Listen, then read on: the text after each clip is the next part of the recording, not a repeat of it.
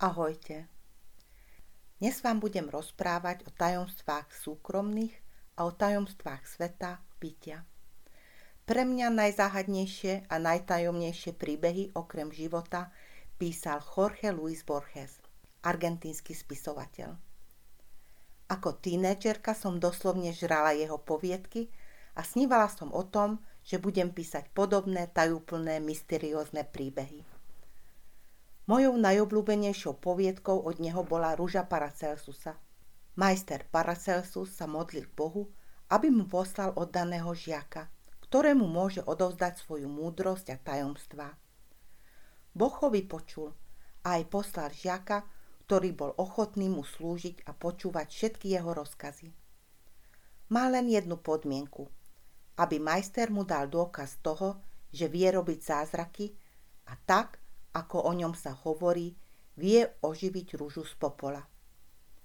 Majster sa mu pokúsil vysvetliť, že nič sa nedá zničiť ani znovu vytvoriť, lebo všetko, ako aj rúža, čo raz bolo stvorené, je večné. Jediné, čo sa zmení, je forma, akým sa prejaví. Mladý muž neveril jeho slovám, dožadoval sa činov. Paracelsus nakoniec povedal, že nevie z popola znovu oživiť ružu. Keď mladík odišiel, majster ostal sám. Popol ruže zobral do ruky a vyslovil magické slovo. Ruža ožila. K odhaleniu tajomstiev okrem túžby potrebujeme mať aj vieru. Veľakrát slepú, lebo tajomstvá sú často racionálnym myslením neuchopiteľné. Vo svojich sedemnástich rokoch som mala aj pokus napísať magickú poviedku na vzor Borcheza. V tom období ma fascinovala myšlienka absolútneho pevného bodu. Mala som predstavu, že keby niekto našiel pevný bod univerza, vedel by pohnúť celým svetom. Bola som presvedčená, že najsilnejšími nástrojmi, ktoré hýbu ľudskou históriou, sú emócie. Vstávajú a búrajú svety. Emócie, ako sú hnev, chamtivosť, nenávisť, žiarlivosť, ale aj ako sú láska a šťastie.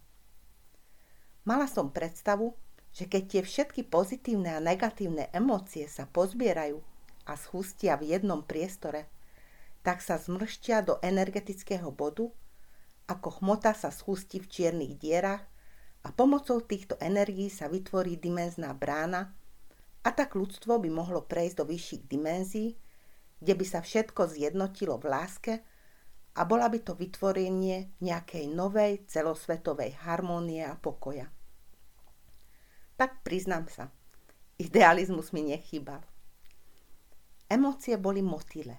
Ja som bola zberačom motýlov, ukladala som ich do svojej zbierky. Príbeh sa končil s tým, že nakoniec sa mi podarilo nakumulovať potrebné energie, otvoriť dimenznú bránu a náš svet sa pretransformoval. Tajomstvá a záhady patria do nášho života a vždy boli prítomné a určite ešte veľmi dlho budú. Je to späté s našimi limitovanými možnosťami poznania. Dármo sa veda, technika rozvíja, vždy otvorením jedných dverí narážame na ďalšie zatvorené. Nepoznáme univerzálne zaklinadlo, ktoré by otváralo všetky dvere. Celá história ľudstva je spojená s hľadaním odpovedí na záhady, lebo nestačí povedať ani pravdepodobne najstaršie magické slovo mezopotánskeho pôvodu Abrakadabra. Chceme poznať svety, chceme otvárať hviezdne brány, chceme vedieť prečo a na čo sme tu a veľakrát ani sami seba nepoznáme.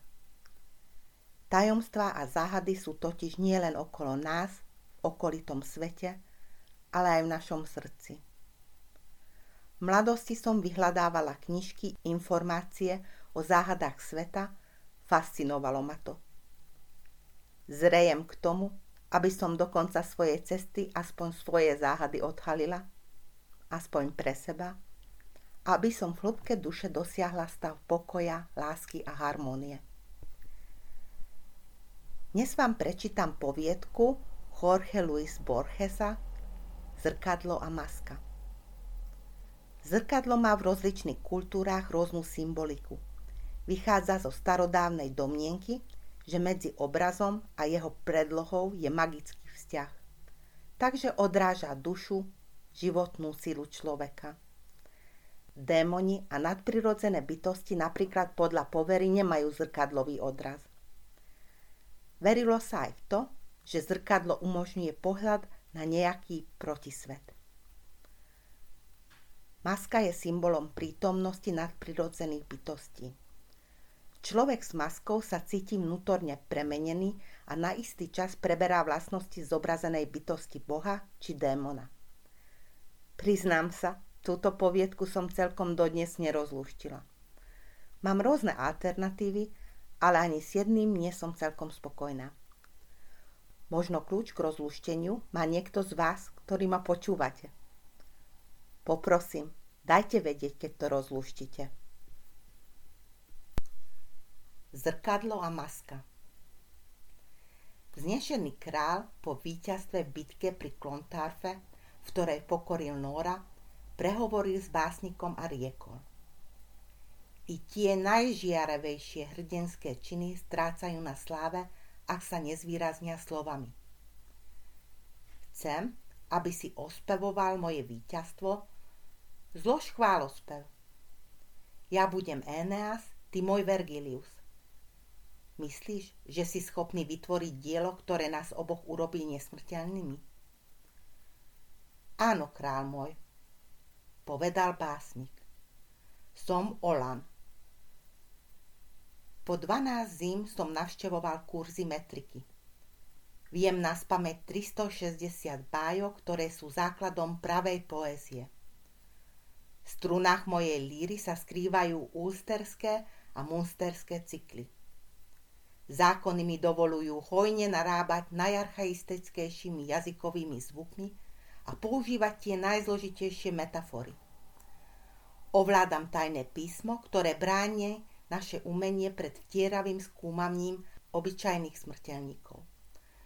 Môžem ospievať lásku, krádež dobytka, plavby, vojny.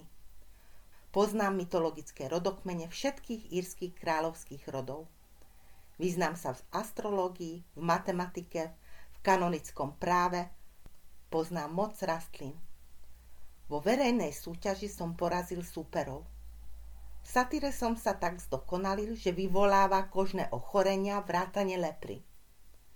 Viem narábať mečom, čo som dokázal i v tvojej bitke. Jedinú vec neviem. Dokonale vyjadriť vďaku za vyznamenanie, ktorým si ma poctil. Královi, ktorého dlhé a najmä cudzie prejavy hneď unavovali, sa uľavilo. O tom všetkom veľmi dobre viem. Práve mi oznámili, že v Anglicku už zaspieval slávik. Keď pominú dažde a snehy, keď sa slávik navráti z južných krajín, pred dvorom a zborom básnikov zarecituje svoj chválospev. Dávam ti na to celý rok. Vybrúsiš každé písmeno a každé slovo. Odmena, to predsa vieš, nebude nehodná mojich kráľovských zvyklostí ani tvojich pre inšpiráciu prebdených nocí. Král môj, najväčšou odmenou mi bude, keď uvidím tvoju tvár, riekol básnik, ktorý bol zároveň dvoranom. Urobil náležité poklony a odišiel. Pritom mu v mysli už istotne naskočil dajaký verš. Keď sa lehota, plná epidémie a zbúr naplnila, predložil chválospev. Ani raz nepozrel do rukopisu a predniesol ho pomaly a s istotou. Král súhlasne pokyvoval hlavou, všetci ho napodobňovali, ba aj tí, čo srčení vo dverách nerozumeli ani len slovo. Napokon král prehovoril: Prijímam tvoje dielo, je to ďalšie víťazstvo. Každému slovu si vpečatil prapôvodný význam, a ku každému podstatnému menu si zvolí prívlastok prvotných básnikov. V celom chválospeve niet jediného obrazu, ktorý by neboli použili klasici. Vojna sa javí ako prekrásna tkanina mužov a vodou meča je krv. More má svojho boha a oblahy predpovedajú budúcnosť. Zručne si narábal rímom, nútorným rímom, asonanciou, prízvukmi, umením učenej rétoriky, bystrým striedaním metra. Keby sa celá írska literatúra stratila, Ómena Pcyt, tvojou klasickou ódou by sa skutočne dala obnoviť. tridsať pisárov ju dvanásť raz prepíše. Nastalo ticho, potom pokračoval. Všetko je dobré a predsa nič sa neodohralo. Krv nám rýchlejšie nepulzuje. Ruky nesiahli po lukoch.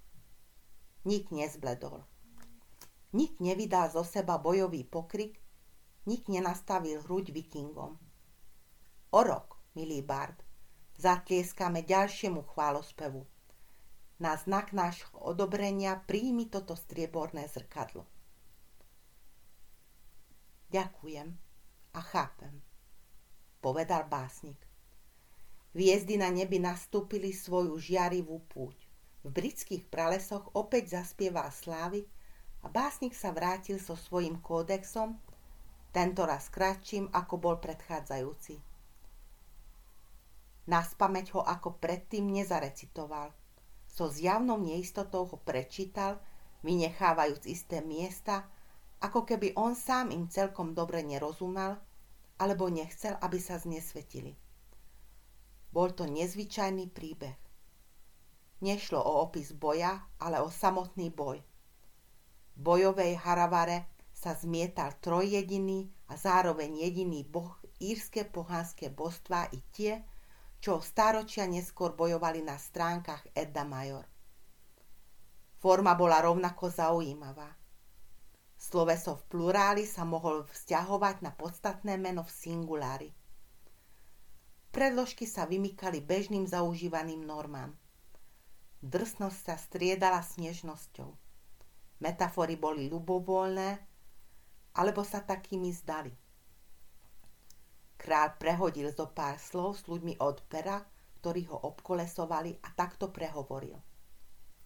O tvojom prvom chválospeve som mohol tvrdiť, že je šťastným zhrnutím všetkého, čo sa v Írsku ospievalo. Tento prevyšuje všetko predchádzajúce a zároveň to ničí. Prekvapuje, očarúva a osĺňuje. Nezaslúžia si ho nevedomci, ale vzdelanci. Menšina. Strástom jediného exemplára bude skrinka zo slonoviny. Z pera, z ktorého vyšla taká významná báseň, môžeme očakávať dielo ešte pozoruhodnejšie. S úsmevom dodal. Sme postavami z bajky a treba pripomenúť, že v bajkách má prvenstvo číslo tri. Básnik sa odvážil zašeptať. Tri dary studičiek, triády a neočkriepiteľná trojica. Kráľ pokračoval. Ako preddavok nášho ocenenia príjmi túto zlatú masku. Ďakujem a pochopil som, povedal básnik. Znovu nadišlo výročie. Strážcovia paláca však spozorovali, že básnik rukopis nenesie. Nie bez úžasu král na ňo pozrel, ako by to bol niekto iný. Čo si, no nebol to čas, zbrázdilo a zmenilo jeho črty. Ako keby sa jeho oči dívali do veľkej diaľavy, alebo boli nevidomé. Básnik ho poprosil, aby mu dovolil prehovoriť s ním pár slov. Otroci opustili komnatu. Ódu si nezložil, opýtal sa král. Zložil, riekol smutne básnik. Kiež by mi to bol Boh náš pán zakázal. Môžeš ju predniesť? Neodvážim sa. Dodám ti odvahy, ktorý ti chýba, vyhlásil král. Básnik povedal báseň, bol to iba riadok. Básnik a jeho král si netrúfali nahlas ho povedať a vychutnávali ho, ako by to bola tajná modlitba alebo rúchactvo. Kráľ nebol o nič menej očarený ani menej zničený ako ten druhý. Obaja veľmi bledí na seba pozreli. V rokoch svojej mladosti, začal kráľ, som sa plavil na západ. Na istom ostrove som videl, ako strieborné chrty usmrcovali zlaté diviaky. Na ďalšom sme sa nasítili vôňou čarovných jablk. Na inom som videl hradby z ohňa. Na tom najvzdialenejšom brázdila nebo klenutá a zvislá rieka, ktorou sa plavili lode a plávali ryby. Sú to divy, ale nedajú sa porovnať s tvojou básňou, ktorá ich istým spôsobom v sebe zahrňa. Aké čarodejstvo ti ju vnúklo? Na svitaní, riekol básnik, precítil som, ako vravím slova, ktorým som spočiatku nerozumel. Tie slová sú básňou. Pocítil som, že som zhrešil. Je to hriech, ktorý, hádam, duša neodpustí. A teraz ho máme obaja, zašeptal kráľ. Spoznali sme krásno a to je dar ľuďom zakázaný. Musíme si odpíkať hriech. Dal som ti zrkadlo a zlatú masku. Tu hľa je tretí a posledný dar. Do pravice mu vložil dýku. O básnikovi vieme, že sa zabil, len čo vyšiel z paláca. O kráľovi, že je to žobrák, ktorý blúdi po cestách Írska, po niekdejšom svojom kráľovstve a už nikdy báseň nezopakoval. Ďakujem, že ste boli so mnou. Keď sa vám páčia moje príbehy, tak môžete ich nájsť na w w w bodka m r s carpediem bodka com. Nájdete tam aj moje podcasty. Prajem vám krásny deň, pekný večer a v prípade, že ma počúvate v noci, tak krásne sny.